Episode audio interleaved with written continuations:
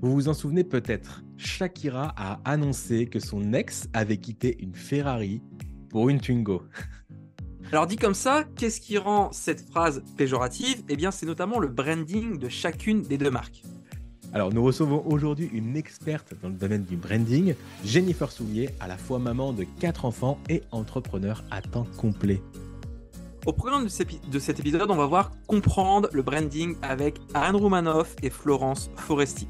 On va voir trois recommandations pour bosser à la maison, même avec des enfants, pas d'excuses. On va voir comment être inspirant tout en restant vrai. On va voir aussi quels sont les conseils pratiques pour désapprendre.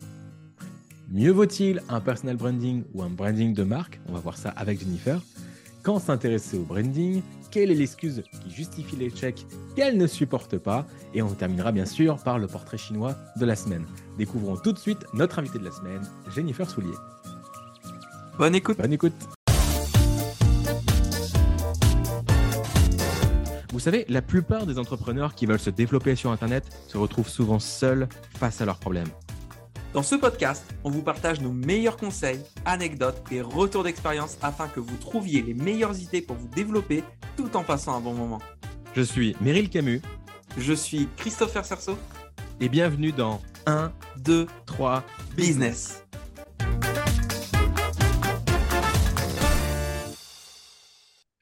Maintenant que tu es avec nous, Jennifer, comment est-ce que tu te sens?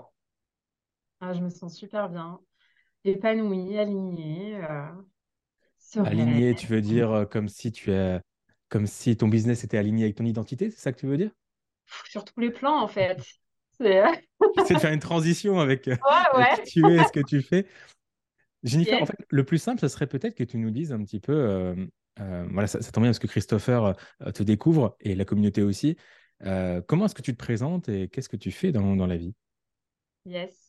Alors, j'aime bien euh, prendre une petite euh, sorte d'analogie pour expliquer ce que je fais de façon un peu fun. J'aime bien parfois dire aux gens, bon, est-ce que tu connais Florence Foresti? Est-ce que tu connais Anne Romanoff? Priori, les gens connaissent. Et donc, je, je, fais prendre conscience un petit peu aux gens. Je dis, tu vois, ce sont deux femmes qui ont la même activité, qui peuvent faire des sketchs sur des sujets euh, identiques et pour autant elles vont le faire chacune différemment avec son style, son message et son être en fait. Et du mmh. coup, bah, moi, c'est ce que je permets de vivre pour les entrepreneurs. Ok, du coup, tu es plutôt team Anne Romanoff ou Florence Foresti? Hum, J'aime les deux. J'aime les deux, j'avoue. Franchement, je ne choisis pas entre elles parce que, et justement, c'est ça l'intérêt c'est qu'elles euh, peuvent avoir chacune leur public bien à elles et avoir aussi un public commun. L'un n'empêche pas l'autre, parce que hmm. souvent la concurrence, c'est souvent présenté un peu comme un, un terrain de guerre, où en gros, tu vois, c'est euh, euh, tu vas me voler mes parts de marché, etc. Mais en vrai, moi, je ne le vois pas du tout comme ça. Je préfère parler de terrain de jeu, où chacun a sa partie à faire, en fait. Et d'ailleurs, je pense que là, entre nous et euh, ta communauté, euh, ceux qui nous écoutent, je pense que vous serez tous d'accord pour dire que vous, ce serait mentir que de penser que vous serez, seriez fait accompagner seulement par une seule personne. Moi, je ne connais pas euh, un seul entrepreneur qui a un certain niveau de, succès, ou en tout cas, voilà, qui déjà vit de son activité et pérenne, et qui se serait fait accompagner juste par une personne. Ça n'existe pas, ça. Donc, du coup, quand tu te dis, bah oui, c'est vrai, la notion de concurrence, tu vois, tu la vois autrement et, chacun, en fait, a quelque chose à apporter. Après, voilà, après, il y a la dimension d'éthique qui est, euh, qui est importante, mais à partir du moment où tu as plusieurs euh, business coachs, par exemple, qui sont tous éthiques dans l'absolu, bah après, tu, euh, tu, tu, tu, peux faire ton choix. Je trouve ça super sain, même. C'est super sain, la concurrence, en fait. Donc, je ne sais pas pourquoi j'en suis arrivée là, mais voilà, voilà ce que ça m'inspirait. C'est vrai que la concurrence, ça prouve qu'il y, y, a un marché. Euh, et, comme tu dis, euh, je pense qu'il faut être plutôt dans l'abondance de se dire, euh, voilà, c'est comme cette analogie, il y a, y a, ceux qui ont pensé que l'argent se fait rare, que, que, tout est difficile, et il y en a pour qui qui vont se dire, l'argent arrive en quantité limitée, pourtant il y a le même argent sur Terre pour tout le monde, c'est juste ta manière de percevoir les choses, donc je trouve ça super intéressant. J'aime beaucoup l'idée de, terrain de jeu. Alors déjà, la présentation Anouranov versus Florence Foresti, Je suis fan parce que j'aime bien quand on renvoie à l'imaginaire, quelque chose de très clair. Storytelling oblige. Et du coup, sympa, super sympa. Tu nous parles d'où actuellement, Jennifer? De chez moi. Je travaille de chez moi. Est-ce que des fois tu vas dans un coworking ou tu es toujours travaillé à la maison? Non, moi je suis très team maison pour plein de raisons. Parce que euh, bah déjà, je suis maman de quatre enfants et on fait l'école à la maison. Ah, donc tu es une entreprise à la maison carrément, avec les enfants. Big logistique. Et, euh, donc, euh, ouais, en fait, j'ai la chance d'avoir mon bureau, une vraie pièce à part entière qui est un vrai bureau. Donc, j'ai pas cette sens et qui est coupé en plus, tu vois, qui est, qui est, dans la maison mais qui est en rez-de-jardin, donc bien ah, isolé. Donc, en fait, bah, c'est rapide, juste je m'attrape. Il y en a, ils prennent leur voiture, ils tapent les bouchons. Bon, en, fait, tu bosses pas chez toi, tu as un temps de trajet de 30 secondes. C'est ça, c'est exactement ça. Et c'est hyper simple pour moi parce que quand je suis dans mon bureau, il y a des trucs que je fais chez moi que je ne fais jamais dans mon bureau. Jamais. C'est vraiment une pièce euh, comme j'aurais euh, mon bureau en fait euh, en ville quoi. Donc non, c'est précieux. Et puis en plus, j'ai la chance d'avoir un super cadre parce que, en fait, là, donc tu vois mon fond, mais tout autour, sinon, devant, sur les côtés, c'est des baies vitrées. Et donc, j'ai la vue sur le pays de Bray, début de Normandie. Régulièrement, j'ai mon petit écureuil qui passe me faire coucou sur le côté. donc, c'est super sympa, quoi. Alors, quand tu dis, tu, tu, si on voit ton fond, mais ce qu'il y a derrière toi, oui. c'est un fond virtuel de Zoom Non, non, non, c'est un vrai fond. ah, T'aurais dit quoi, toi, Christopher? Toi, toi, je sais que tu es dans la savane pour de vrai, ça paraît. Oui, moi, il n'y a, aucun doute que c'est un vrai décor. mais j'ai Jennifer avait un doute.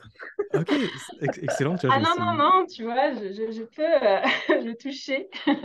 Une toile derrière, c'est ça? Ouais, c'est ça, tout à fait. Ouais, c'est c'est marrant. que j'ai euh, que j'ai mise qui me permet justement de qu'au départ, j'avais vraiment pensé toute ma déco, mais bon, hmm. ma pièce, je sais pas, elle fait peut-être 15 mètres carrés en gros. Euh, vu qu'elle est un petit peu rectangulaire, que là j'ai l'escalier, la trappe, enfin tu vois, je veux dire, elle a une configuration, puis plein plein de baies vitrées en fait. J'ai juste un pan de mur. Donc c'est un peu complexe en fait sur le plan architectural, mais si c'est super joli. Il y, a, il y a, des complexités. Et donc, euh, bah forcément pour moi, l'arrière-plan, tout ça, c'est super important, quoi, le setup, comme on dit.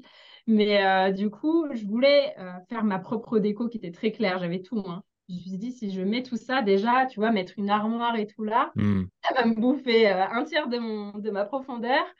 Euh, et moi, je suis exposée plein sud. J'ai le soleil, euh, enfin, baie vitrée. Donc, du coup, je, moi, l'hiver, je, quand il fait soleil, je chauffe même pas. C'est, je suis chauffée par le soleil la journée. Donc, donc je suis vite éblouie. Bref.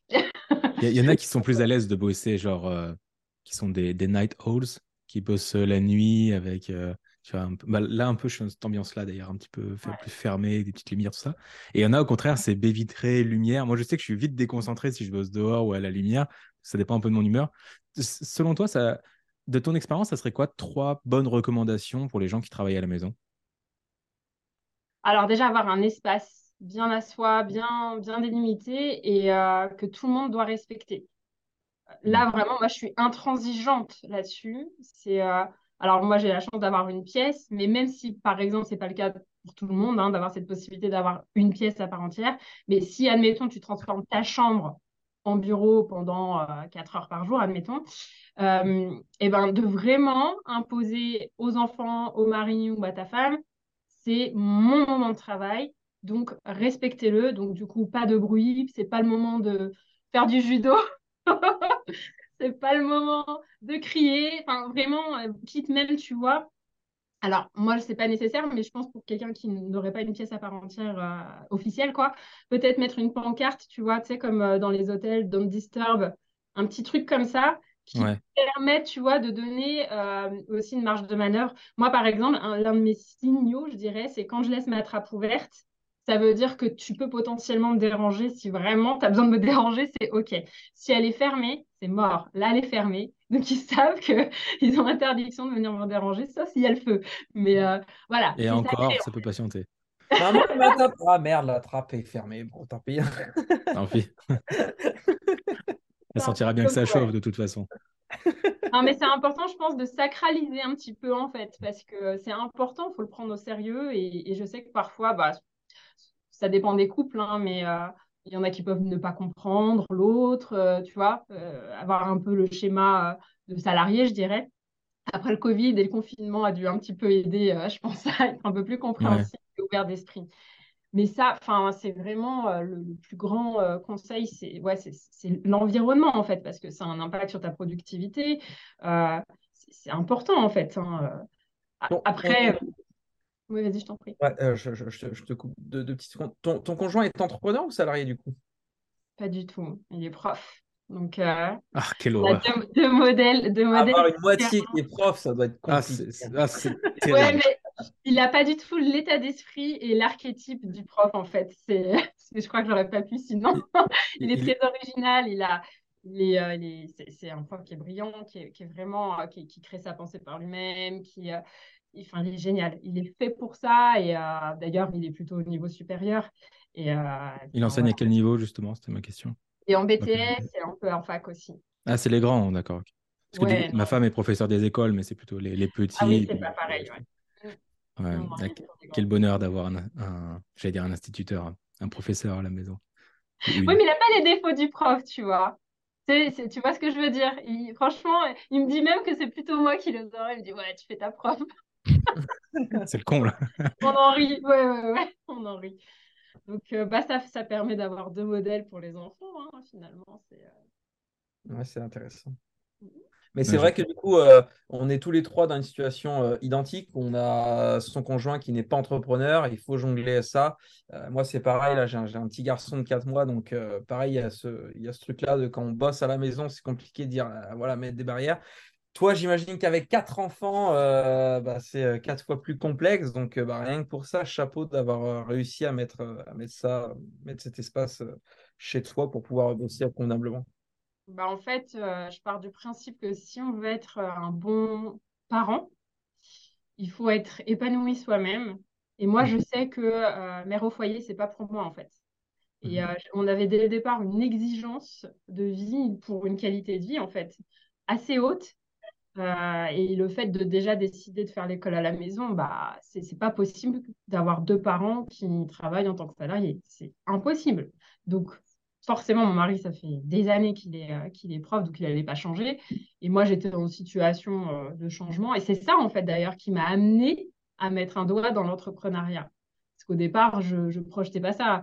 Euh, petite, des gens sentaient, pressentaient pour moi, mais justement, il y a ce syndrome de l'imposteur, il y a ce côté un peu, mais qui suis-je Tu vois, voilà, c'est tout de suite. Alors que mes parents étaient commerçants quand j'étais petite, mais tu vois, on a quand même cette image de l'entrepreneur, waouh, charismatique. Euh. Et puis finalement, c'est euh, malgré moi, je dirais, de fil en aiguille, les actions qui m'ont amené à entreprendre. Et j'en suis super heureuse. Et effectivement, c'est totalement aligné. Et heureusement que je ne me suis pas arrêtée à ce, à ce schéma de croyances limitantes parce que j'aurais loupé ma vie, clairement. Ça fait combien de temps que tu as ton business? Ou du moins que tu es à ton compte? Bah moi, j'ai commencé ma première société, c'était euh, en 2000, 2015.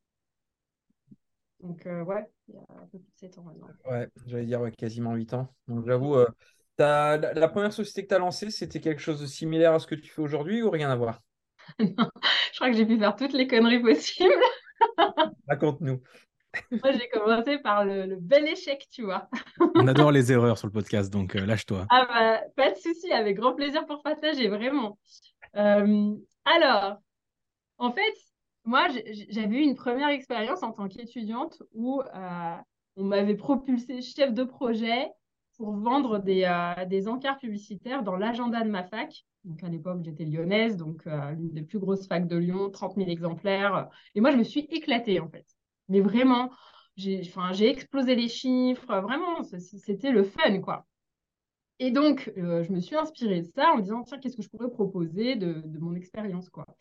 Et du coup, euh, me vient une idée de fil en aiguille de créer un agenda personnalisé, mais qui, aurait une dimension interactive avec le web. je voulais déjà relier le, côté physique, support papier, et euh, la dimension digitale. Et donc, en fait, euh, j'ai proposé ce produit que je l'appelais euh, Classbook. Et donc, il était destiné à deux cibles différentes. Une cible B2B, donc dans le but de cohésion salariale. Parce que l'idée, c'était chaque salarié, on pouvait mettre la photo de chaque salarié, le jour de son anniversaire, chacun pouvait mettre une petite citation qui le représenterait. tu vois, il y avait une notion d'identité. Bon, moi, j'ai un petit background RH, donc du coup, le côté humain et tout, c'est, voilà, c'était là, quoi. voilà, donc, tu vois, objet de, cohésion sociale, plus avec un, une sorte de réseau social, en fait, interne, euh, qui, qui, était en lien avec l'agenda. Et deuxième cible, les lycées et euh, les écoles, bah, c'était en fait une sorte de yearbook. Donc, le yearbook, euh, c'est, euh, que tout le monde ne connaît pas, mais du coup, c'est euh, euh, un livre souvenir qui représente l'année avec toutes les photos des moments forts et de tous les élèves.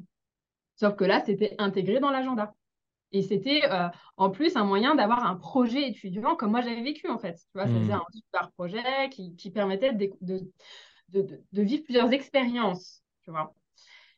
Et en fait, je me suis lancée dans ce projet qui était énormissime. Déjà, rien qu'en développement web, je me suis... ça m'a poussé à me former moi-même en HTML et tout, parce que clairement, au début HTML, après CSS, après je me suis dit, ouh, il va falloir du JavaScript. Et là, je me suis dit, stop. Un cheminement en amène un autre et qu'il y a un autre problème et encore autre chose, ça s'arrête jamais après. Ça a été, mais dingue. Ouais, mais ça m'a poussé, tu vois, parce que moi, je recevais des devis à 50 000 euros. Je me suis dit, non, mais je vais pas mettre 50 000 euros juste pour le site, tu vois. Hmm. Donc c'était énorme. Et après, j'ai fini quand même par trouver un développeur qui, allait, qui m'avait proposé le truc, je crois, pour 3 4 000 euros, un truc comme ça. J'ai dit, ça, c'est OK. Et en fait, j'étais accompagnée par la CCI. Et alors là aussi. alors, le niveau marketing, comment?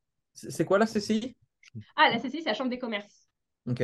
Euh, c'est un organisme officiel euh, qui, a, qui, qui, qui, est implanté dans toutes les, euh, les régions de France et, et donc qui est reconnu, tu vois, qui a l'habitude d'accompagner des porteurs de projets. voilà.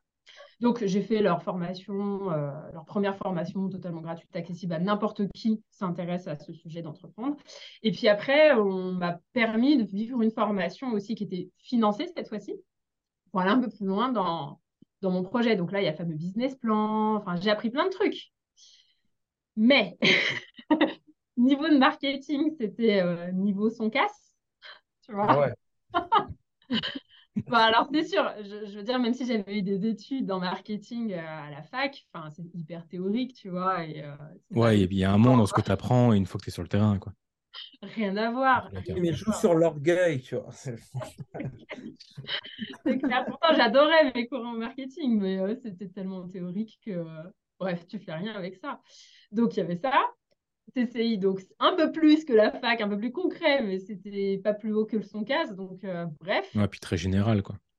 Bah oui, ouais, ouais, ouais. Puis j'étais tombée quand même sur un, bon comptable qui gérait très très bien cet aspect de, du, business plan sur la partie comptable et tout. Il était très très bon, vraiment. Mais en fait, euh, c'est-à-dire que quand je me suis matriculée, trois mois après, je suis avec euh, business plan, bye bye, poubelle. Ouais. Franchement, la, meilleure étude de marché. Ah ouais, parce que j'ai fait une étude de marché de malade. Euh, je, suis dans l'Oise, donc je suis allée dans la ville la plus proche de chez moi qui est Beauvais. Je passais mes après-midi dans le centre commercial à interroger les jeunes, euh, tu vois, pour la cible étudiante, est-ce que ça vous intéresse et tout. J'avais des centaines manuellement, parce que ça aussi, c'était un job étudiant que j'avais pu faire, donc je savais m'y prendre. Tout le monde me disait oui. Ah oui, mais une fois que tu montes la structure, tu es immatriculé, que ça y est, c'est le moment, sans parler des bugs sur le site, mais indépendamment de ça, plus personne. Ça a été beaucoup plus compliqué que ce que j'imaginais. Donc en fait, moi, ça me fait rire les études de marché, mais la meilleure étude de marché, c'est vendre, la prévente. C'est vrai qu'un des, un des conseils qu'on ne nous apprend jamais à l'école, justement, moi-même j'ai fait des études de, commerce, jamais j'ai reçu le conseil de les gens votent avec leur carte bleue en fait. Et tu veux savoir si ça marche, bah voilà, il faut qu'ils payent à un moment donné. Et pourtant, je me dis, c'est tellement un conseil bateau et jamais ça traverse l'esprit, c'est non, voilà, remplis des petites fiches, fais des trucs, fais des stats, mais ton business ne tourne pas avec des stats. Mais je te dis, euh, il y en avait 102, ils m'avaient dit oui à Carrefour, tu vois. Mais non. C'est carrément ça. Et puis, ils te disent oui parce qu'ils t'aiment bien, qu'ils te trouvent joli, ils te trouvent sympa, ils ne enfin, veulent pas te faire de peine. dire non, tu vois, qu'ils le payent pas. sincèrement. C'est ça. Mais dès qu'il s'agit de, de, passer. Euh, mais là, en plus, c'est même pas les étudiants qui étaient euh, forcément dans le, mode, enfin, le business model, c'était pas eux qui achetaient, c'était à la fin en fait, parce que le projet, ils pouvaient le vivre en fait, même gratuitement, je dirais. Mais euh, malgré ça, tu vois, c'était euh, compliqué. Et puis là, je me suis tapé les, les secrétaires de lycée et tout. Euh, super agréable. Et aujourd'hui, qu'est-ce qui a changé du coup? Ça, c'est un peu les, erreurs euh, quand on débute et qu'on essaie de faire quelque chose de manière classique. Aujourd'hui, ça ressemble à quoi ton activité? Est-ce que tu es encore obligé de faire des études de marché, tout ça? Quoi ça ressemble? Oh non, rien à voir. Non, mais c'est, je sais pas, c'est dans les Pokémon, là, il y a pas, il y a combien de niveaux d'évolution? Allez, il y a trois, trois stades et demi. Donc là, tu étais au premier stade. Quand tu arrives, euh, arrives au troisième stade, comme là où tu en es, ça ressemble à quoi? Voilà, entre le premier et le troisième, 3,5 et demi, je suis au troisième stade, on va dire. Non, rien à voir. C'est méconnaissable en fait. Mais je suis contente, tu vois, d'avoir vécu ça parce que euh, je tiens quand même à le dire parce qu'on parle d'échecs et ça, personne, enfin, tu vois, personne se glorifie de ses échecs. en France, c'est tabou, c'est mal vu. Enfin, c'est un vrai fléau, ça. Et moi, mhm. j'ai aucun problème à en parler parce que, en fait, j'ai vraiment vécu la courbe du deuil, tu sais, euh, où euh, tu as le déni, le rejet, la rage de vaincre. Et c'est quand j'étais justement euh, dans, dans, cette optique de, et ça fait la transition avec aujourd'hui, de me dire, OK, mais bon, j'ai compris que mon business model n'était pas bon du tout, j'ai perdu des dizaines de milliers d'euros quand même. Je me suis dit, stop. Et en même temps, je me suis dit, mais il faut, je sais que je peux. Tu vois, tu sens cette puissance intérieure, cette intelligence, ces capacités. Et euh, mon mari me soutenait. J'ai loupé la première année de vie de mes jumeaux. Et euh, c'est mon mari qui gérait. Ça a été traumatisant. Ça a été vraiment un trauma j'étais devenue esclave de mon business. Et je me suis dit plus jamais. Et c'est à ce moment-là où je suis tombée sur euh, une formation en web marketing. Donc, tu vois, 2014, 2015. Donc, tu vois, ça date. Et, euh, à part Blogueur Pro, il y avait quoi en 2015 comme formation marketing? DR, DR2 avec euh, Franck Roca, Simon Caporossi et, euh, et je sais plus comment, Greg, je crois. Ça, te parle? J'étais pas né dans l'infoprenariat à cette époque. Ok, d'accord. Bon, bah, voilà.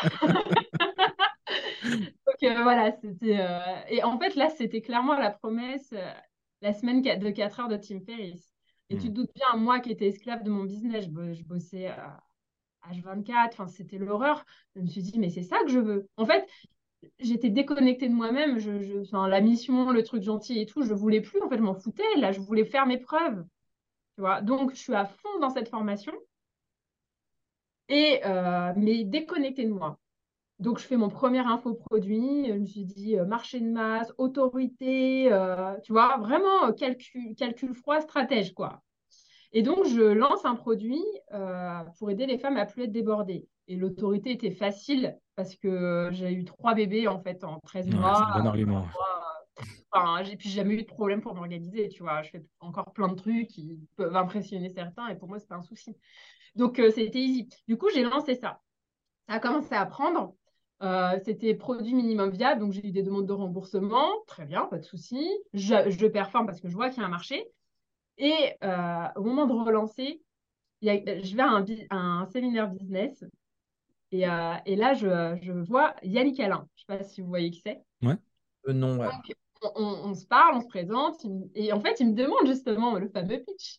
que fais-tu qui Et là, moi, je ne dis pas qui je suis, en fait. Tu vois, je lui parle de mon produit. Je dis, bah, j'ai un produit, un nouveau produit pour aider les femmes. Le truc, tu vois, tellement j'étais déconnectée de moi, en fait. Mais je ne m'en rendais pas compte à ce moment-là. Et euh, il fait un raccourci et il me dit Tiens, euh, je te présente un mec, je ne sais plus qui c'est, désolé. il me dit Je te présente Jennifer, coach en gestion du temps. Et là, je me prends une claque, mais monumentale. Je réalise en fait. Ça collait avec ton identité à ce moment-là? Enfin, moi, je me, moi, je me percevais pas comme ça et je ne me reconnaissais pas là-dedans en fait. Tu vois? c'est comme quand tu es en, en, repas de famille, tu sais que toi tu bosses sur Internet depuis chez toi, tout ça. Et puis euh, ton oncle, il te présente en tant qu'informaticien de la famille. quoi. c'est la même veine. Coach, changer Ta mamie, il faut réparer son ordinateur. Euh, vas-y, toi, tu t'y connais.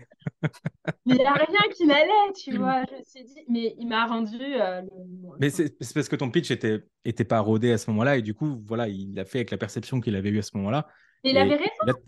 En soi, il avait raison de, de, le, de le, percevoir comme ça. C'était totalement cohérent, tu vois. Tu juste pas posé des mots dessus, quoi ouais, j'avais pas réalisé que ce que je faisais était déconnecté de moi. C'est ça, mm. en fait. Et euh, il m'a rendu, je te dis encore une fois, le plus grand des services qu'on aurait pu me rendre à ce moment-là. Et j'ai tout arrêté le soir même. J'ai dit stop Maintenant, tu vas aller là où tu veux vraiment aller et où tu dois vraiment être, en fait. Tu vois. Et là, j'ai entamé cette recherche d'alignement où voilà, je, savais bien que j'avais des euh, bonnes bases de marketing Mais en même temps, je voulais pas être web marketeuse. J'aurais pu parce qu'il y avait quasiment pas de nana, tu vois, c'était facile. Mais je voulais pas. Pourquoi? Parce que le souci, je trouve, dans le web marketing, et ça allait encore, tu vois, huit ans après, c'est que c'est toujours la même promesse, en fait, de chiffre d'affaires, de multiplier ton chiffre d'affaires. C'est toujours, en fait, autour de l'argent. Alors, j'ai pas de problème avec l'argent, vraiment pas. J'ai une histoire là-dessus, c'est très simple. Mais euh, ce qui me gêne, c'est qu'en fait, on réduit les gens à la pas du gain. Et ça, ça me gêne.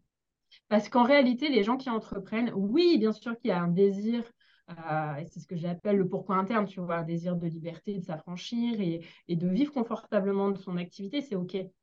Mais c'est pas vraiment ça qu'ils recherchent, c'est plutôt de l'épanouissement et de la contribution. C'est ça souvent qui motive, tu vois, la plupart des entrepreneurs à tu vois, se mettre à leur compte parce qu'ils veulent se sentir utiles. Et c'est normal, on est dans une société occidentale qui, euh, dans la pyramide de Maslow, quand on regarde, euh, bah, en fait, les, premiers besoins de la pyramide, ils sont tous quasiment euh, nourris. Donc, ce besoin, tu vois, de, reconnaissance, ce besoin de contribution, forcément, il est, il est, fort chez nous, dans notre société. Donc, c'est pour ça que c'était pas OK pour moi d'être web marketeuse parce que je voulais pas être assimilée à ça. Et puis, je voulais pas, apprendre à vendre, ça m'intéressait pas. Donc, je n'allais pas refaire la deuxième même erreur, en fait, tu vois. Donc, je me suis posée, je me suis dit, en même temps, je sais que je veux accompagner les entrepreneurs parce que bah, c'est un état d'esprit. J'ai une valeur responsabilité très forte et euh, les gens en mode assistana, euh, c'est hors de question, quoi. Donc, euh, tu vois, c'est déjà un gage. Mais je me suis dit, qu'est-ce que je peux leur apporter qui vont vraiment les aider sans tomber dans ce piège de leur dire, bah, avec moi, tu vas tu vas devenir riche comme Crésus, quoi, tu vois, ou enfin, mm. tu vois, des promesses qui sont difficilement tenables parce qu'il y a plein d'équations que tu ne maîtrises pas. Et donc, je me suis dit, le positionnement, et à l'époque, personne n'en parlait. Le positionnement, c'est crucial. Et forcément, ça va avoir un impact, tu vois, sur, le, sur les résultats et plein d'autres choses, mais je me suis dit, ça, ça m'intéresse. Et donc, je voulais vraiment exceller là-dedans, même si, euh, voilà, mon background, etc., pour moi, c'était insuffisant, je voulais être la queen. Donc, je commence à chercher, sauf qu'il n'y a pas de formation en positionnement, tu vois. ça n'existe pas. Et de fil en aiguille, euh, euh, j'ai découvert le personal branding. Et là, euh, je me suis dit, c'est ça, parce que ça a l'identité, la singularité, il y a une dimension d'image aussi, enfin, d'esthétique, je dirais même d'une certaine manière, mais au sens philosophique du terme. Bref, je me suis retrouvée comme un poisson dans l'eau là-dedans. et très vite, je me suis démarquée d'ailleurs et euh, enfin voilà, et puis j'ai vraiment nourri tout ça. Je suis allée beaucoup plus loin que ce que j'ai reçu. Euh, c'est devenu une, passion en fait, tu vois, parce qu'il y a quelque chose de transcendant dans le branding qui est de l'ordre un petit peu de la spiritualité, je dirais, qui fait que ce que j'aime dans le branding, c'est que ça permet de donner une profondeur à son business. Et vu que moi, dans la vie, j'ai une, dimension spirituelle qui est très forte, qui est importante. Euh, enfin, tout ce qui est en surface, euh, moi, je m'ennuie en fait. Euh, tu vois, Justement, quel, impact ça a eu sur ton business de faire une sorte de retraite spirituelle pendant trois ans? Bah, C'est-à-dire que en, fait, c'est dans mon être là. Hein. C'est mon être. C'est pas le fait d'avoir fait ça, ça a un impact sur mon business. C'est parce que j'ai toujours écouté ma voix intérieure pour vivre pleinement euh, ce qu'il y a en moi, en fait. Alors, j'ai eu un moment où c'était euh, la quête spirituelle et je l'ai vécu très loin. Après, j'en suis sortie, mais en gardant cette profondeur euh, spirituelle. Mais enfin, tu vois, c'est pas comme un entrepreneur qui dirait bon, je fais une pause, je vais. C'est pas ça en fait. Tu vois ce que je veux dire, la, la mmh. nuance? Voilà. Donc c'est délicat de répondre de cette façon-là en fait. Question pour toi. C'est quoi le, les secrets pour devenir inspirant? Les réponses sont dans mon livre. Mince, on s'est fait avoir, on s'est fait alpaguer. Et si tu devais nous donner un petit coup d'œil dans ton livre qui porte ce nom? Ouais.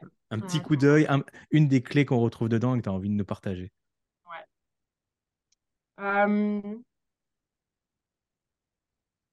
alors, l'une des clés que je partage, c'est la notion de vérité. En fait, euh, quand tu euh, quand tu t'inscris dans la vérité, tu déclenches quelque chose, enfin, tu deviens inspirant. Je vais, et je donne justement comme exemple les citations. Prends n'importe quelle citation de ton répertoire. Pourquoi aujourd'hui encore, elles sont aussi virales et aussi partagées, aussi aimées. Euh, pourquoi? Parce que on parle d'une vérité, tu vois, qui, fait un consensus et qui, fait que ça exprime quelque chose que tu as en toi, que tu ne sais pas forcément exprimé dans le cadre de la citation, mais qui est très bien formulé et qui est vrai. Hmm. Ce qui est amusant avec une citation, c'est qu'il n'y a rien de plus superficiel qu'une pauvre citation que tu vas avoir sur ton fil Instagram. Et à la fois, il y a un mec qui était un génie à son domaine, probablement, qui a mis 40 ans au service de sa vie et qu'on résume à cette citation. D'ailleurs, des fois, les gens se plantent, ils mettent le mauvais nom, c'est dire à quel point on est peu de choses. Donc, j'arrive pas à savoir si c'est superficiel ou si au contraire, c'est incroyablement profond. En fait, ça dépend comment tu l'utilises. Parce que si tu l'utilises en mode stratégie euh, Instagram euh, pour euh, vous like, tu sais, à l'époque, pour avoir des likes sur ta page, là, oui, c'est superficiel, je suis d'accord. Mais si tu partages une citation qui, qui fait sens pour toi, qui résonne, parce que justement, ça exprime une part de ta vision, de ton message, et que tu la nourris justement de ta vision à toi, là, là, tu touches quelque chose. Et donc, du coup, tu vas créer un contenu qui va générer une émotion, qui va générer une prise de conscience, qui va peut-être euh, amorcer un début de transformation, peut-être même minime, chez une personne qui peut le lire, tu vois. C'est quoi ta citation préférée bah attends, je vais prendre mon livre parce que. Vas-y, c'est super chaud de ressortir les citations de Je ne connais pas par cœur. Mon mari, lui, il sort plein de citations qu'il connaît par cœur. Moi, euh, non.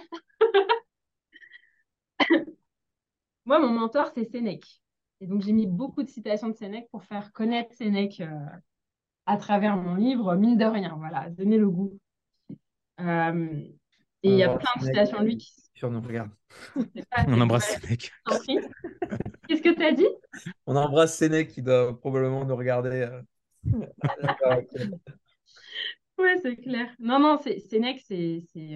Bah, si on transposait Sénèque aujourd'hui, euh, ce serait un, un, milliardaire qui passerait son temps à la quête de vérité et qui, qui, enfin, vraiment avec une sagesse euh, incroyable, une sagesse incroyable. Celui qui cherche la sagesse est un sage. Celui qui croit l'avoir trouvé est un fou. Sénèque. Là, j'en ai une. T'en as trouvé une? Ouais, si tu veux être heureux, être un homme libre, laisse les autres te mépriser. Hmm. Ok. Pas pour les personnes qui ont du mal avec euh, le regard des autres. Hmm. La, citation la plus connue de Sénèque, et les gens ne savent pas forcément que c'est lui, qui est en lien avec l'entrepreneuriat, pour dire que c'est hyper moderne. Hein. Ce n'est pas parce que les choses sont difficiles que nous n'osons pas, mais c'est parfois dit que nous n'entreprenons pas. C'est parce que nous n'osons pas qu'elles sont difficiles. Hmm, effectivement. 2000 ans quand même. Hein Je l'avais mis sur mon blog citationmotivante.com. Il y a six personnes qui ont dû voir ce blog. on a chacun eu nos débuts chaotiques. Qu'est-ce que je te dise? Ouais, c'est fou ça, c'est ce courant de pensée qui, remonte. Là, ce qui est un peu à la mode, j'ai l'impression, c'est euh, le stoïcisme. Il y a des, grands leaders de pensée euh, stoïques modernes aux USA, et j'ai le sentiment que ça arrive de plus en plus euh, en France, mais c'est vrai que c'est des, perles de sagesse. Quoi. Je, ah, suis très friand. Ah ouais, Marc Aurel. Hmm. Bah, le confinement, j'ai vu que a suscité beaucoup de commandes de livres de, de Sénèque et de Marc Aurel parce que justement, les gens ont voulu se réfugier dans la vérité, trouver quelque chose. Ouais, c'est passionnant. Moi, je trouve ça passionnant. Et je regrette d'ailleurs de ne pas avoir étudié ça en philosophie parce que moi, mes cours de philo, c'était d'un ennui. Enfin, à part euh, la, la, la, grotte de Platon, c'est le seul truc, tu vois, qui m'avait plu. Tout le reste, c'était des notions, enfin, très verbeux, quoi. Question, on change un petit peu de, registre. En 2023, ça ressemble à quoi une journée type chez Jennifer? Bah écoute, euh, une journée type, euh, donc elle se lève, elle prépare le petit déj des enfants parce que son, mari travaille le matin. Je fais l'école, euh, je fais l'école à ma petite, ma petite dernière parce qu'elle est en maternelle, c'est moi qui gère. Je gère un petit peu l'administratif light en parallèle le matin de, mon entreprise. Ok. Hum, Donc, déjeuner en famille. Et à l'après-midi, dédié à mon entreprise, donc mes clients, des échanges profonds, intéressants, vraiment enrichissants. Et puis, le soir, c'est sacré, hein, c'est famille. Voilà. Je, je, crois lire entre les lignes que tu es plutôt de, de l'après-midi, du coup, pour bosser sur ton business. Ouais, moi, je suis très après-midi, ouais. D'où le côté soleil. matinale. Non, non, moi j'ai besoin de mes 9 heures de sommeil. Ça m'arrive parfois de me réveiller et du coup j'y vais. Euh, mais euh, c'est pas comme pour mon premier business où c'était le stress et tout.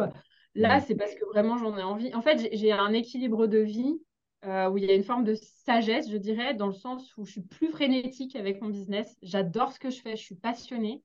Mais je, je, fais le distinguo, tu vois, il y a une vraie coupure.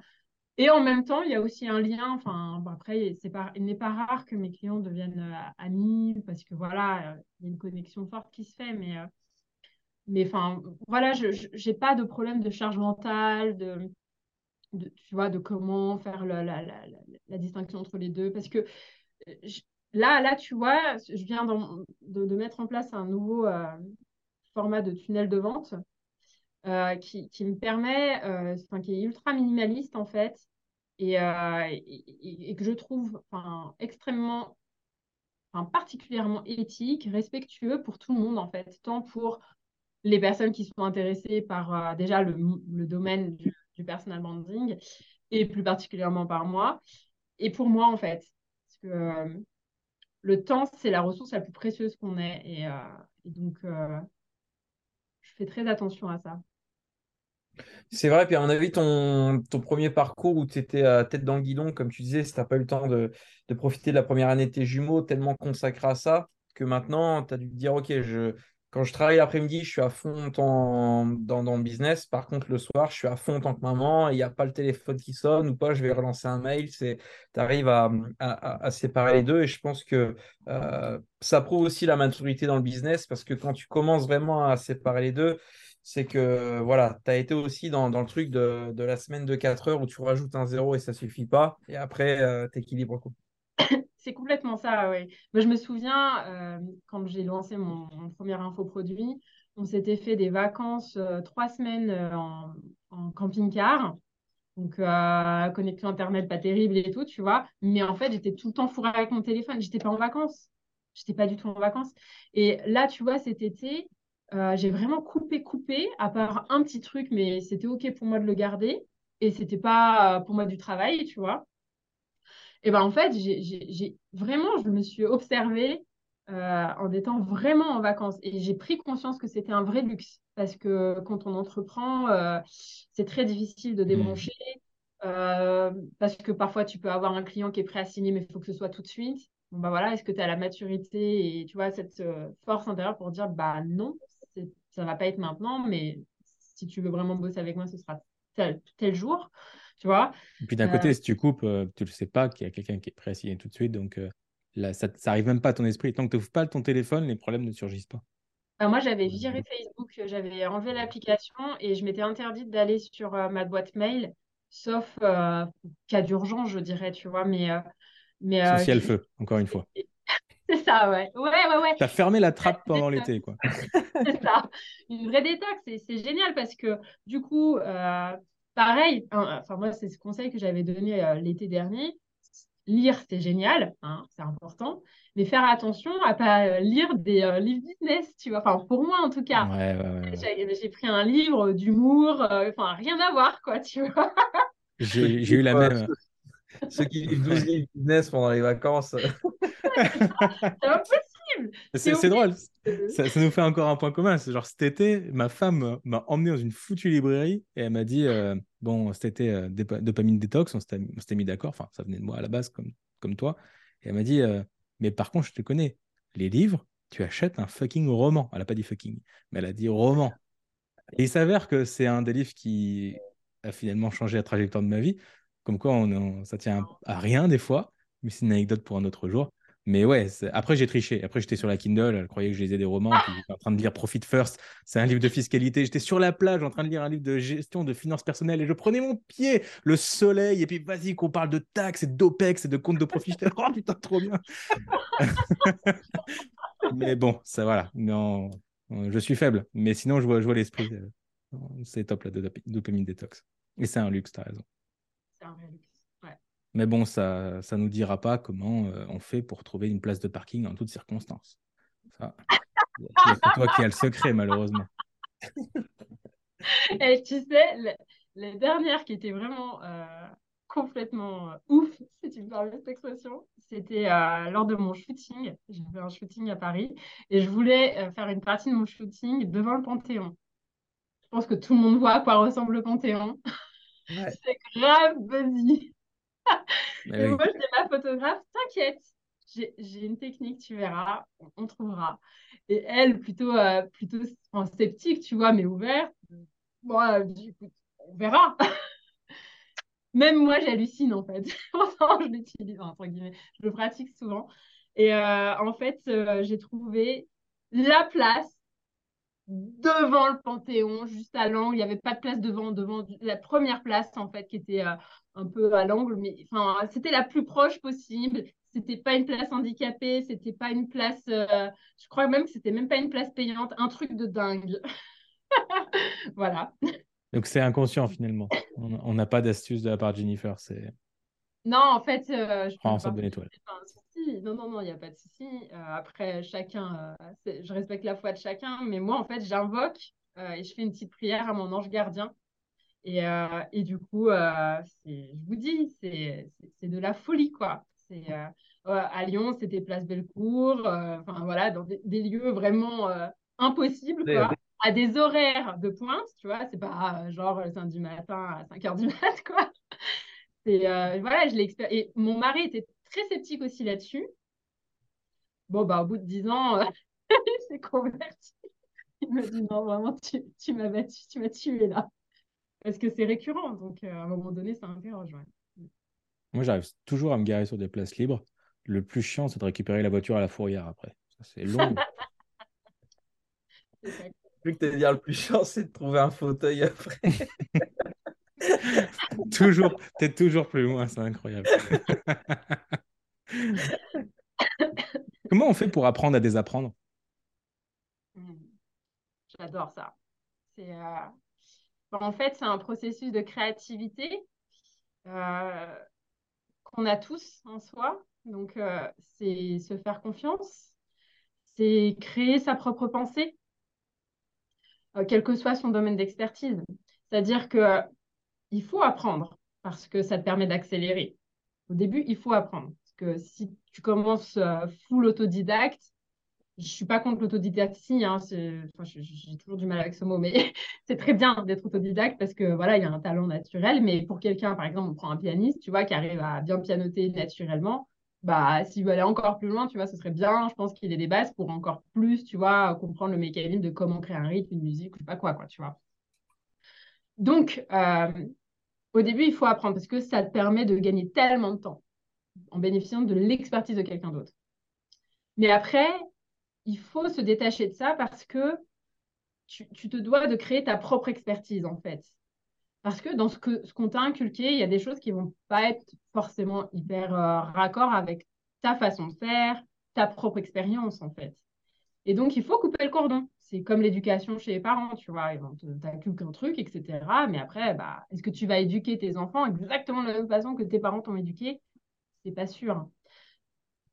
Et, en fait, dans, l'expertise, c'est pareil. Il faut apprendre à désapprendre pour justement laisser émerger ta touche, euh, ta personnalité, ta singularité. C'est un super moyen pour euh, se différencier, justement. C'est pas juste. Euh, change de couleur, quoi. Tu vois, c'est vraiment profond.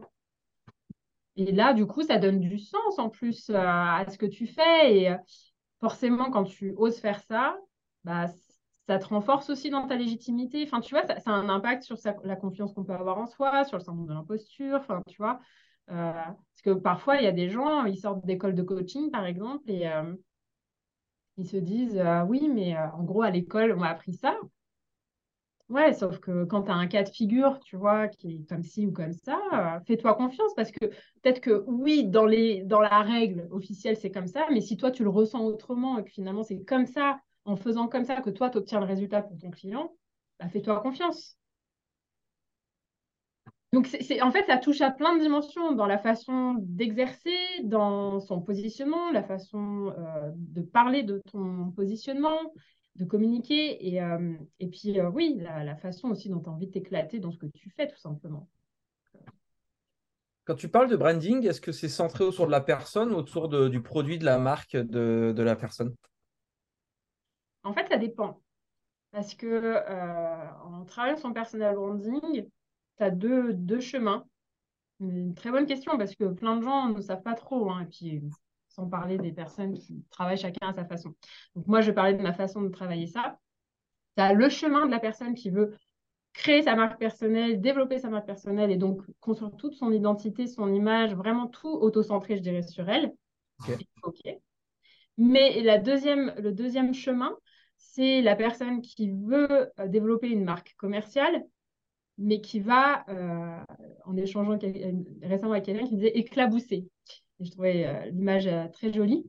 Voilà, éclabousser sa marque commerciale ou infuser sa marque commerciale de sa marque personnelle. En fait, dans les deux cas, on travaille le, branding à partir de l'identité de la personne, mais ce n'est pas, pas incompatible avec le fait de développer une marque commerciale. Pas du tout. Il y a énormément de croyances euh, erronées sur euh, le personal branding. Tu n'es pas du tout obligé de montrer ta tête et que ce soit toi qui communique tout le temps. Si, par exemple, tu as des salariés ou autres, ça peut très bien être des salariés. Et euh, même de façon encore plus extrapolée, ça peut même être une image de type Monsieur Propre, tu vois, où bah, forcément c'est un personnage fictif. si ça fait J'ai oublié lui, mais c'est vrai, il est trop bien, Monsieur le Prof. C'est ton mari, en vrai? Monsieur Propre. Ah, Monsieur Propre Je croyais que tu parlais de Monsieur le Prof. Tu, viens de réveiller un ah souvenir dans un. Ah, moi, je connais pas, non. Faut, il, faut, il, faut, que tu ailles voir ça avec, euh, avec ton chéri, du coup. Bon, parenthèse fermée. ok, d'accord. Donc, tu parlais de Monsieur Propre, oui, ok. Non, Monsieur Propre, tu as un personnage fictif monté de toutes pièces, mais moi, mon but, c'est vraiment de créer le, ce que j'appelle le super alignement entre l'identité de l'entrepreneur qui va vraiment infuser, diffuser euh, tout, toute sa personnalité, sa vision, enfin, tu vois, son, son âme, même, je dirais dans son business. Surtout que quand on, monte, quand on, quand on, je, vais dire, on scale son entreprise, je cherchais une traduction, mais quand on fait grossir sa boîte, souvent euh, les personnes qui ont commencé par le personal branding, ils se retrouvent embêtés parce que du coup, ils ont du mal à sortir du business, vu que le business, c'est leur visage, etc. Et euh, quand tu construis la marque de ton entreprise, comme tu l'as dit, là, tu es plus à même de mettre euh, des coachs, une équipe et d'avoir d'autres personnes qui communiquent en ton nom. C'est vrai que ça, c'est un truc qu'on n'entend pas souvent. Mais en fait, euh, en soi, là encore, récemment, il y a, y a, eu une, une, offre qui a été faite pour un YouTuber euh, qui s'appelle MrBeast. MrBeast. Voilà. et, et, donc, j'ai creusé un peu l'affaire pour voir un peu les tenants et les aboutissants. Bon, il n'y a pas beaucoup d'infos, mais de ce que j'ai compris, euh, il aurait reçu une offre de, de, rachat de tout son écosystème, euh, je crois un milliard, un truc comme ça, voilà, une, certaine somme. Et, je trouve ça hyper intéressant. Alors, il l'a refusé. Pourquoi? Parce que, bah, déjà, voilà, c'est son bébé. Mais, non, mais même, c'est son bébé, en fait. Tu vois, il a plaisir à développer son concept. Tu vois, je veux dire, c'est ça. Et effectivement, en termes de valo, on n'y était pas. Mais, euh, mais ça, ça montre que s'il y a des acheteurs, parce que là, vraiment, on est sur du personal branding, c'est son image. Ouais, ouais. c'est vrai qu'il y a des, gros acheteurs alors que c'est un personal branding. Ouais. Et euh, moi, ce que j'aime donner comme exemple, c'est euh, imaginons quelqu'un comme Tony Robbins ou Oprah Winfrey, d'accord? Deux grosses personnalités euh, connues mondialement. Est-ce que tu crois que si demain, ils mettaient en vente tout leur écosystème, est-ce que tu penses qu'il y aurait des preneurs ou pas? Bah bah oui, bien sûr que oui. Anthony Robbins, il a vendu sa marque Anthony Robbins.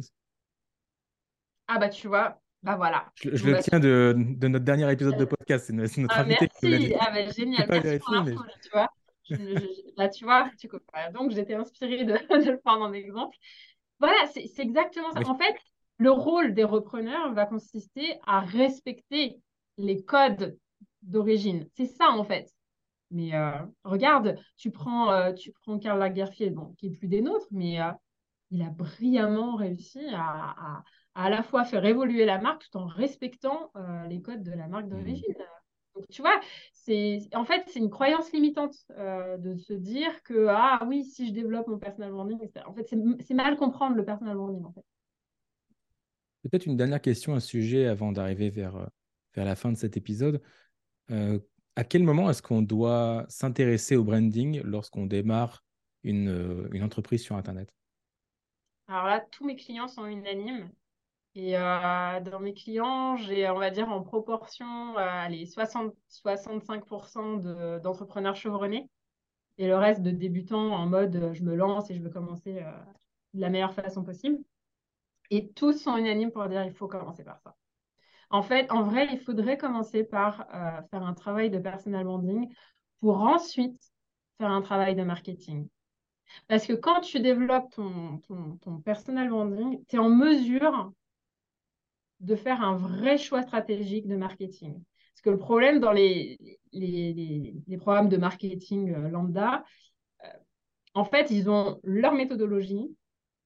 Et en gros, c'est un peu, c'est comme ça et pas autrement.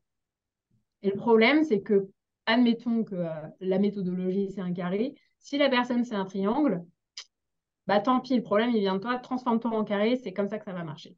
Alors que si, en tant que triangle, c'est OK que tu es un triangle, tu as conscience que tu es un triangle, etc., tu vois, tu vas te former un truc de carré, OK, mais tu vas être en mesure de prendre ce qu'il y a d'intéressant, et c'est justement le fameux apprendre à désapprendre, de prendre ce qu'il y a d'intéressant pour toi sans, euh, sans euh, bah, renier euh, ton système de valeurs. Hein. Je la fais courte, mais c'est ça, parce qu'on on met tout le temps en exergue, si tu n'y arrives pas, c'est parce que tu n'as pas le mindset.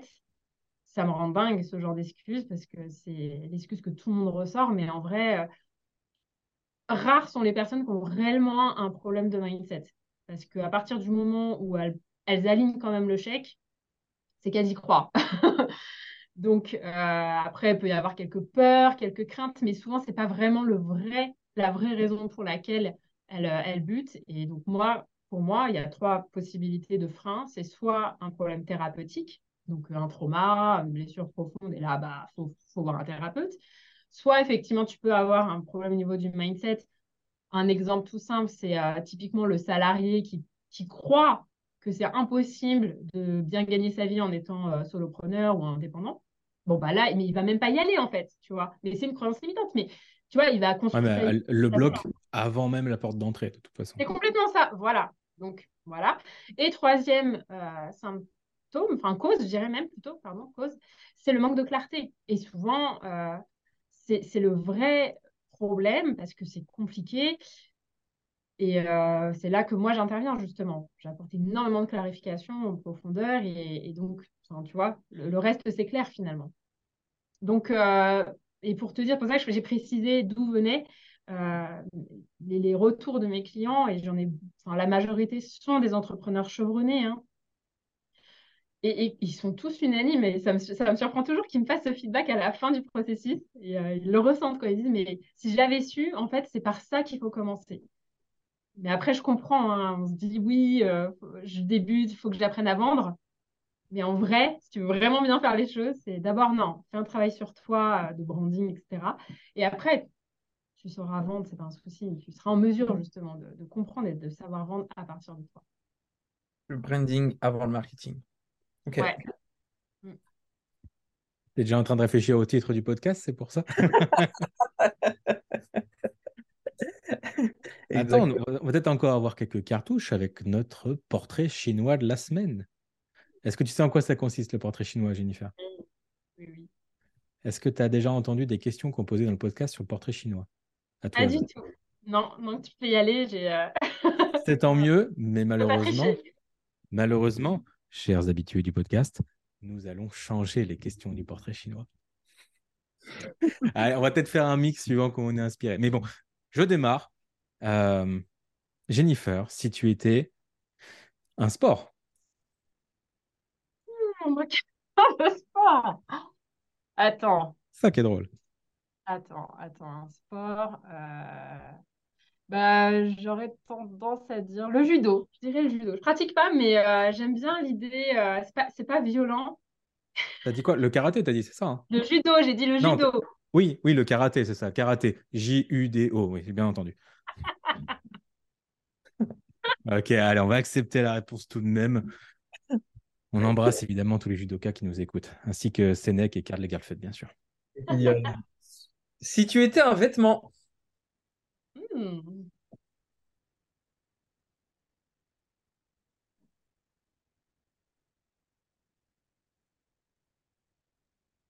Les bérets, ça compte aussi. ouais, c'est euh, délicat. Euh, qui me vient à l'esprit, euh, c'est, ce serait un, manteau. C'est ce qui me vient. Un manteau. Mais te dire pourquoi, j'avoue que là, c'est une question qui me fait bugger, tu vois. Rire. Non, mais j'aime bien, tu vois, donner du sens. J'ai mes clients. non, non, mais euh, ouais, c'est peut-être pour la sensation du fait, parce que j'ai horreur du froid. du coup, euh, le fait de se sentir bien, tu vois, c'est euh, voilà, le manteau parce que quand tu le mets, c'est pour aller dehors et ne et rester bien avec toi-même quand tu vas dans un environnement qui peut être entre guillemets un peu hostile. Et voilà, donc ouais, ça me va bien. si tu étais un des cinq sens hmm. Ouais. J'ai tout situé le truc, mais je les ai fait un par un pour être sûr. c'est la vue. pour la clarté que tu. Pour plein de choses, parce que je vois en fait, je vois, euh, je vois les choses que d'autres ne voient pas. Euh, je, ouais, vraiment, c'est euh, la, vue et une vraie perception, quoi, la perception. Dans plein de sens, tu vois. Je veux dire, l'image, c'est la vue pour toutes ces dimensions, en fait. Sur la route, euh, avant de venir au podcast, parce que je suis arrivé une minute avant, bien sûr, euh, j'ai entendu un spot TV, enfin un spot à la radio, pardon, pour Optique 2000. Je crois que c'est ou le général d'Optique. Bref, le slogan, c'est On va se revoir. J'étais très mitigé sur le slogan, mais je me suis dit, bon, allez, ça passe. La vue, donc. Si tu pouvais te mettre dans la peau d'une euh, célébrité, ce serait laquelle? Mais dans quel sens se mettre dans la peau d'une célébrité euh, Si tu étais une célébrité. Voilà.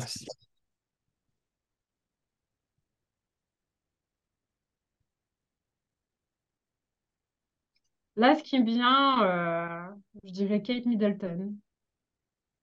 C'est à la mode en ce moment. Ah non, non, attends, je dis une bêtise. Parce qu'il y a le prince Harry qui vient de sortir sa biographie. Non, c'est le prince euh, William. Non, c'est le prince Harry. Bon, bref, ok, je, ferme la parenthèse. Je vois que vous êtes aussi calé en monarchie que moi. c'est prince William, c'est ça? Non, c'est prince Harry. Euh, c'est le mot, quoi. Dis, les choses franchement. c'est le marginal qui est parti s'expat aux USA. Donc, rien à voir avec Kate Middleton, qui, elle, est avec euh, le prince euh, William. Merci. Embrasse. Et en plus, oui, déjà d'une, il nous regarde, il parle couramment français, j'en suis certain. Et, et j'ajouterais que bah, on s'en fout, on s'en fout. Jennifer, si tu étais une créature imaginaire,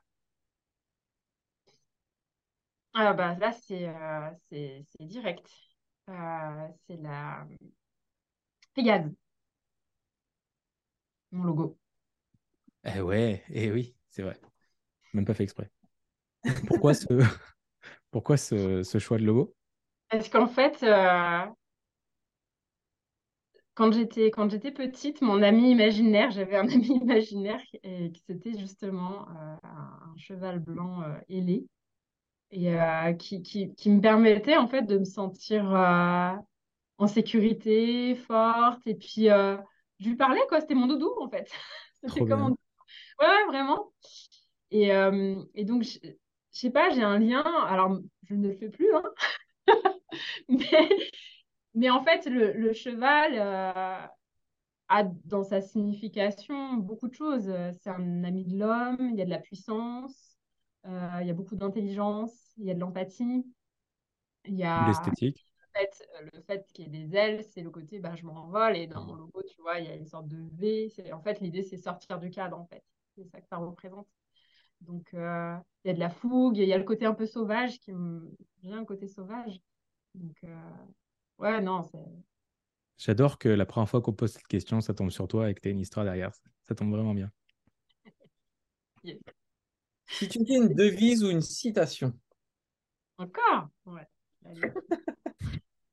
tu permets? Il lâche pas. Si tu étais une place de parking. tu serais dans quelle ville Euh, une autre. Vas-y, pose-moi une autre si tu veux en attendant. donc, euh, Pour tous ceux qui veulent euh, voir de, quel est le livre que lit Jennifer euh, tout à- de- depuis tout à l'heure, nous vous mettrons le lien dans, euh, sous, le, sous le podcast pour que vous puissiez vous le procurer, les amis.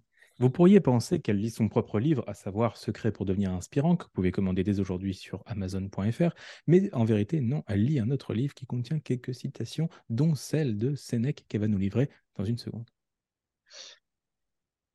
Non, c'est euh, c'est bien, c'est bien mon livre, tu as raison. Ah non, c'est bien ton livre, excuse-moi. Non, non, non, non, je tombe vraiment dans mon livre. Euh, non, je vais partir pour Gandhi. Euh, sans une grande humilité, nul ne saurait trouver la vérité.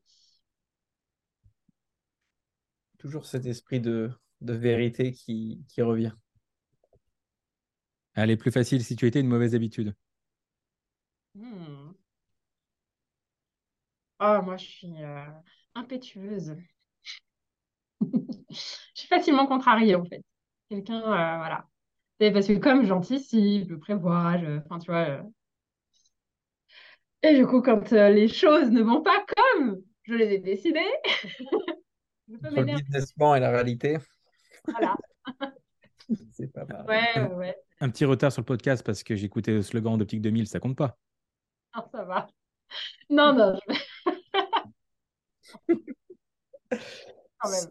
Si tu étais une émotion, Hmm. Hmm.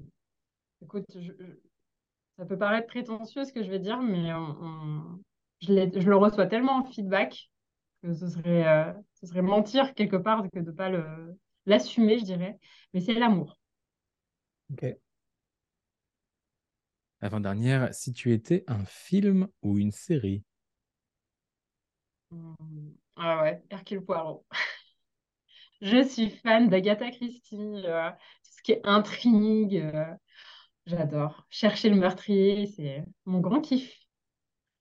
Et alors, quand j'arrive à le trouver, euh, tu sais, au bout d'un quart d'heure de film, ah, je suis trop... T'as trouvé celui de l'Orient Express? Non. Non, non. Non, non. euh, Mais ma- enfin, en fait, fr- maintenant, ça commence vraiment, tu vois, à force, à force de consommer, je dirais, euh, j'arrive vraiment maintenant à, à avoir le truc, tu vois, alors qu'au départ, moi, je, je suis plongée dans le truc, tu vois, puis c'est quand même vachement bien écrit. euh. Après, il y a peut-être un peu euh, une suspension euh, de la crédulité quand même. Tu te dis, à la fois j'ai envie de chercher, de mener l'enquête, et à la fois j'ai pas envie de trop creuser pour ne pas m'auto-gâcher la surprise. C'est ça. Je reconnais que effectivement l'inconvénient de, de trouver, c'est que bon bah tu sais, tu, voilà, tu sens que ça va déjà être ça. Bon après tu veux quand même avoir la confirmation. Hmm, ouais, ouais. Puis à la fin, t'es là, ah, j'en étais sûr, je le savais. Mais euh, le lecteur, en général, préfère, euh, ne préfère ne pas l'avoir trouvé d'avance. Ou alors pas trop tôt. Après, le mystère de la chambre jaune, c'est fabuleux, tu vois. C'est euh, quand tu le lis, euh, c'est magnifique.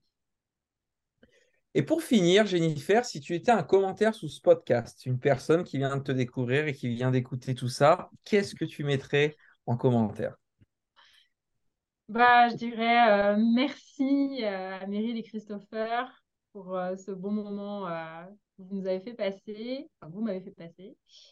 Euh, un moment rafraîchissant, sincère, simple, spontané, où, euh, où on n'a pas eu peur euh, de parler de certaines vérités. Voilà, non, toute transparence. Donc, euh, Génial. Où est-ce qu'on peut te retrouver, Jennifer, si, euh, si on veut en savoir plus sur toi, sur ton livre et autres? Bah, Il y a mon site, jennifersoulier.com, où là, vous aurez un peu plus mon univers. Euh, sinon, il y a ma chaîne YouTube et euh, mon compte Instagram où je vais revenir parce que je vais, je vais me mettre au TikTok. Ah. Mais et les Reels, du coup, donc du coup, pas besoin d'aller sur TikTok, vous, l'aurez sur Instagram. Moi qui suis une grande bavarde et qui adore faire des lives de 40 minutes, je me suis dit ça va être un sacré défi de faire des formats super courts. Et en fait, j'ai été agréablement surprise de voir que je me prenais au jeu. Parce que j'aime ce côté, euh, tu sais, on va droit au but. J'adore ça en fait. Euh, j'aime pas quand on tourne autour du pot. Et en fait, ce format, alors ça veut pas dire que je tourne autour du pot dans mes formats longs, mais, mais là, tu vois, tu, tu vas directement sur le sujet, le fond du sujet. J'aime beaucoup. Et donc, je m'éclate à faire ça. Donc là, voilà, j'en ai une petite collection pour, euh, pour pouvoir balancer ça quotidiennement. Mais euh, le message que je veux vous transmettre par rapport à ça, c'est euh, expérimenter des choses, en fait, même si vous pensez que ce n'est pas pour vous ou autre. En fait, on, ne sait vraiment que quand on teste les choses. Donc, vous ne mettez pas de barrière. Génial. N'hésitez pas donc à aller sur les réseaux et à suivre Jennifer Soulier, une pointure donc en branding et tout ce qui a trait au personal branding, à la marque, etc. Vous l'aurez compris. Dans tous les cas, c'était un plaisir de te recevoir euh, aujourd'hui, Jennifer. Ça fait du bien euh, d'avoir euh, parfois des, des, partages un peu plus dans le ressenti. Dans... Je ne sais, pas si tu sens le, le, contraste, Christopher, entre chacun des participants. Vous avez tous une unicité, une singularité. moi, chaque fois, c'est un régal de découvrir vos mondes. Bon, je m'arrête là. En tout cas, merci à toi, Jennifer. Et bien sûr, pour l'audience, on se retrouve jeudi prochain pour une nouvelle interview sur un 2, 3 business. Ciao, ciao tout le monde. Merci Jennifer. Au revoir, merci beaucoup.